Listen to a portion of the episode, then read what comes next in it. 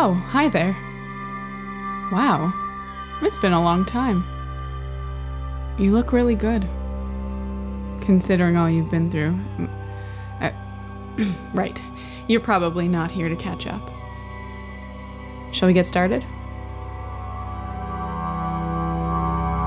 This is Strange Stories to Tell Yourself All the Lives You Forgot You Lived.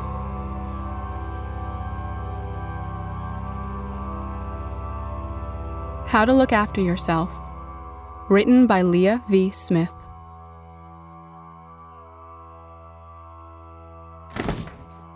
There's a block of cheese in the fridge that you don't remember buying. This is strange because you live alone. You live in a dark basement apartment. The windows are too small for anyone to crawl through. And you lock the door with a deadbolt every night. Still, there's a block of cheese in your fridge that you didn't buy. It's nice cheese. Something too expensive for you to justify buying. You throw it out, along with the molding takeout container. You stay up late, listening for someone trying to break in. Besides the dripping tap and sirens in the distance, you're alone. You put off doing laundry for a very, very long time. You put off putting it away for even longer. It's in a pile at the foot of your bed. You're just grateful for the clean underwear. You don't have the time or desire to match pairs of socks. You imagine a face in the folds of the fabric. It stares at you as you fall asleep. In the morning, the face is gone. It takes you a moment to realize why this is. The laundry is gone. Badly folded, like you would have done, scrunched in your dresser. It must have been you. It must have been you, and you forgot. You wake up tired. You drag yourself to work, hoping coffee and time will fix the problem. It doesn't. By the end of the day, you're furious with your body for not being able to carry you any farther than it has. You are about to sit down when you notice the burner is on. Was that on all day? It's lucky the place didn't burn down. There's a pan sitting over the burner in question, and you realize it's full of sizzling butter. There are chopped vegetables on the counter. There's no way you could have done this. Someone was here. You're afraid to turn around. You reach for the knife on the counter, clutching it tightly. You stop breathing, listening intently to the stillness. Nothing. Not even the ticking of a clock. You think about calling someone, but you know how they'd see it. There's no one else here. You made a meal and forgot about it? Go see a doctor. You are alone in the kitchen. You search the rest of the apartment. There's no one there. Of course. Of course, there's no one there. There was a story of a girl in New York who lived in someone's cupboard in secret for a year. She snuck down at night and stole bits of their food. They caught her by installing a camera. You don't have money for that, but you take your flashlight and search the apartment. You crawl into hard to reach places looking for a trace of another person. You don't find anything. You make an appointment with the doctor. It's a month away. There's a chance you are going crazy. There's a chance someone's breaking into your home. Neither thought is comforting. For a while, you're undisturbed. There's nothing but takeout in your fridge. Your clean laundry pile becomes a dirty laundry pile. You barely sleep.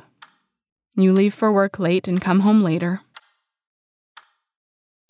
Your spare hours are spent lying in bed, staring up at the ceiling, on your days off, entire days pass this way. This is where you're sitting when you hear it the sound of a plastic cup falling in the bathroom. You check the clock. 3 a.m. Nothing good happens at 3 in the morning. Cups don't fall on their own at 3 in the morning.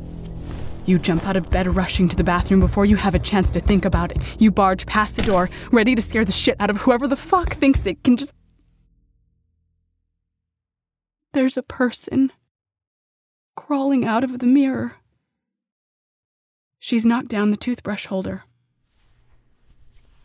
Clumsily, she steps on the counter and lowers herself down. You're frozen.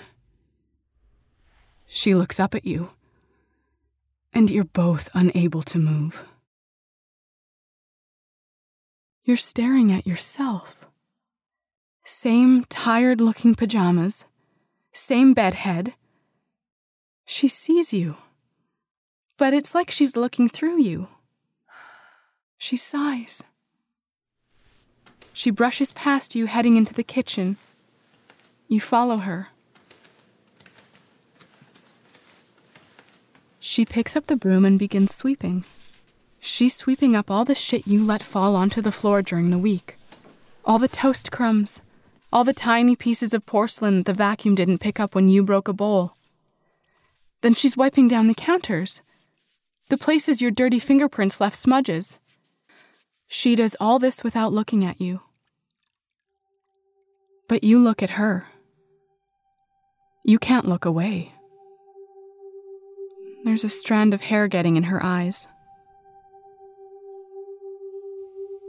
You want to ask her why. You want to ask how. But the words don't come. Instead, you find yourself reaching for her, slowly, like she's a wild animal. Your fingertips brush her shoulder and she tenses. She's solid, real. You tuck the stray piece of hair behind her ear. You aren't sure who moves first, but suddenly you're holding each other.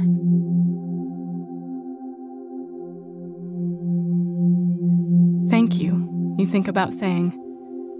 But you know she knows. You can feel her heart beating, slow and steady. The beat feels familiar. You rest your head on her shoulder, shutting your eyes. When you open them again, you're alone.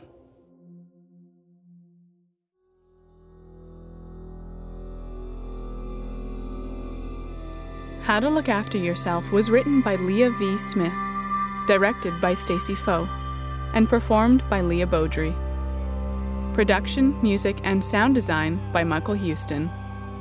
Sound mix by Adrian Muhajirin. Strange Stories to Tell Yourself, along with the artwork for this episode, was created by Leah V. Smith. Thank you again for listening and for getting home safely last night. And the night before that. And the night before that, and the night before that. You could have done better last Tuesday, but we forgive you. This has been Strange Stories to Tell Yourself. All the lives you forgot you lived. If you like what you heard, leave a rating and a review on your favorite podcast app, or whisper your praise into the microphone hidden in your dead houseplant. We'll hear it. Subscribe if you'd like to do this again.